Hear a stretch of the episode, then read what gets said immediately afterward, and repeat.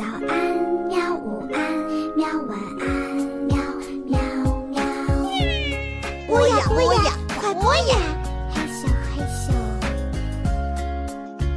更多精彩内容，请关注“博雅小学堂”微信公众号。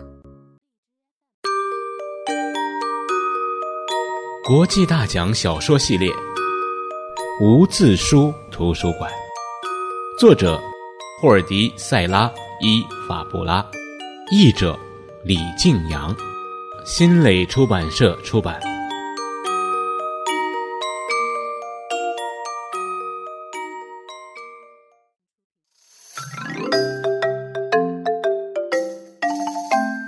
镇上的所有人又一次聚集在了马约尔大广场上，这一次是为了跟部长先生和他的随从人员告别。这简直是完美的一天呐！部长先生把球赛抛到了脑后，写了一个有魔法力量的小女孩的美丽小故事，以此来显示其文化部部长的身份。他吃了一顿丰盛的午饭。然后回去继续完成他的故事。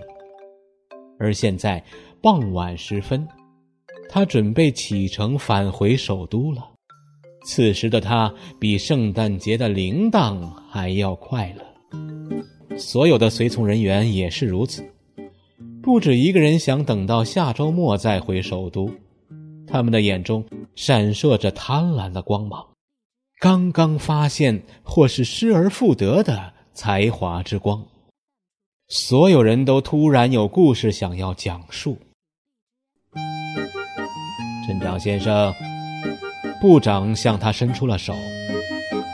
部长先生，当然啦，即使阿卡西奥教授的言论非常精确，有无可辩驳，但对于字母坠落这件事儿，仍没有一个科学的解释。不过。他讲的一切激发了诸位的潜能来解决这个问题。整个镇子和镇上所有人所做的一切简直太杰出了，各位应该感到骄傲。其实是那些孩子们，本这名镇长承认，如果不是他们，我们也想不到这个办法。那也是各位的孩子嘛，不过没有你们，他们也不会想出这个主意的。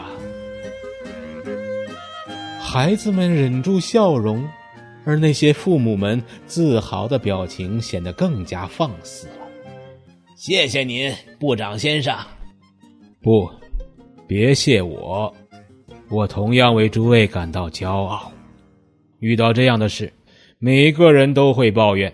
把问题摆出来推给其他人，断言这错误是政府的，然后索要资金，好像所有的事儿都是经济问题似的。而各位呢，却勇敢的面对困难，然后马上开始付诸行动。这是诸位的问题，而大家没有投降，而是解决了它，让自己充满新的活力。可以说是新的热情，而且没有任何的花费。所有随从人员对这个评论都点头称赞。我们确实写的痛快极了。镇长眼中闪耀着明亮的光芒。各位都是乐观的人呐。部长拍了一下本杰明镇长的背部。您是多好的典范呐！只要您愿意，这里随时欢迎您。那些无字书和字母们也欢迎您回来。一言为定。所有随从人员再次点头同意。部长先生站在他的公用轿车门前，车上全是孩子们的指印。门上、玻璃上到处都是油渍的黑色小点儿，真恶心。那些孩子们的手应该是宇宙中最重要的焦点。他投降了。他第一次没觉得头痛，也没生气。